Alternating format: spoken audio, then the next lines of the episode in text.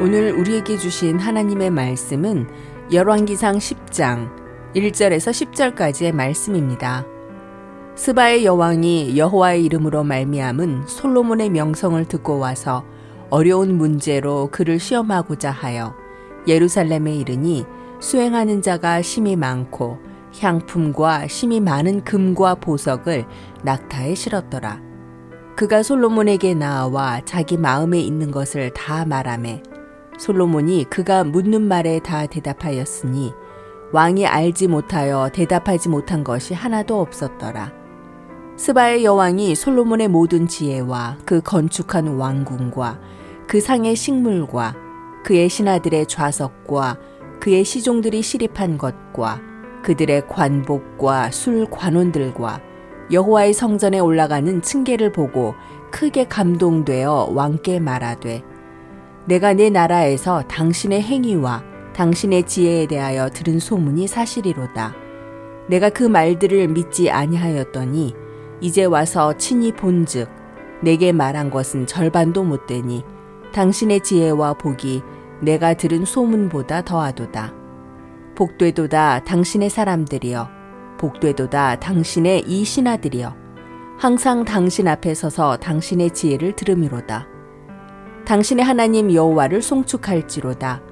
여호와께서 당신을 기뻐하사 이스라엘 왕위에 올리셨고 여호와께서 영원히 이스라엘을 사랑하심으로 당신을 세워 왕으로 삼아 정의와 공의를 행하게 하셨도다 하고 이에 그가 금 120달란트와 심이 많은 향품과 보석을 왕에게 드렸으니 스바의 여왕이 솔로몬 왕에게 드린 것처럼 많은 향품이 다시 오지 아니하였더라.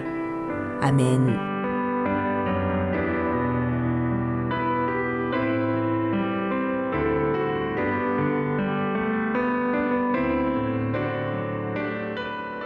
안녕하세요. 수요 묵상의 시간입니다. 오늘 말씀은 솔로몬이 복받은 이야기입니다. 솔로몬은 아주 큰 복을 받게 되는데요. 어떻게 그렇게 큰 복을 받게 되었을까요?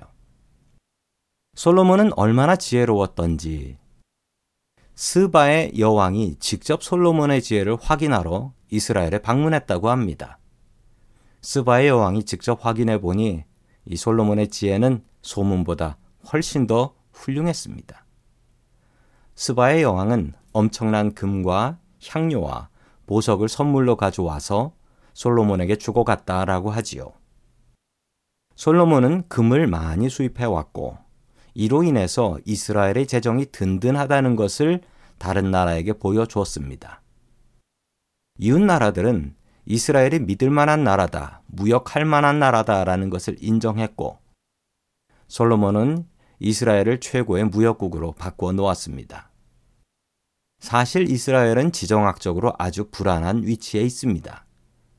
3개 대륙이 만나는 중심점에 있어서 전쟁이 끊이지 않는 곳이었습니다.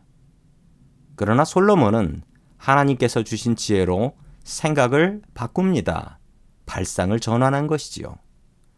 3개 대륙의 강자들과 전쟁해야 하는 비참한 운명이지만 이것을 바꾸어 생각해 본다면 3개 대륙이 이스라엘을 통하지 않으면 무역할 수 없는 것이었습니다.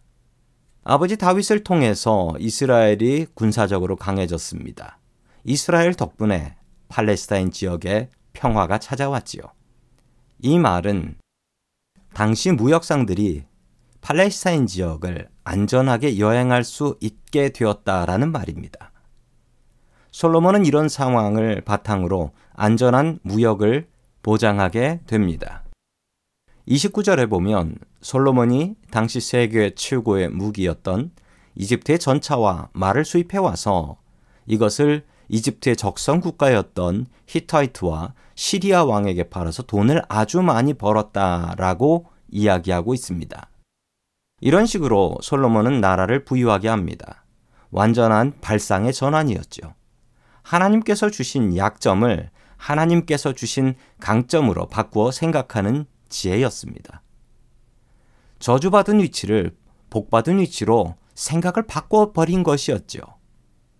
하나님께서 주신 것을 다시 생각해 보니 그것이 약점이 아니라 강점이었고 그것이 저주가 아니라 하나님의 복이었던 것입니다. 솔로몬처럼 생각하시기를 축원합니다. 내가 늘 불평하는 것들이 생각해 보니 하나님의 복이었던 것이지요.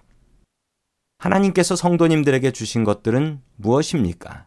나에게 주신 것 불평하지 마시고 내가 가진 것을 장점으로 일하며 하나님께서 주신 복을 누리며 살 수 있기를 주님의 이름으로 간절히 축원합니다.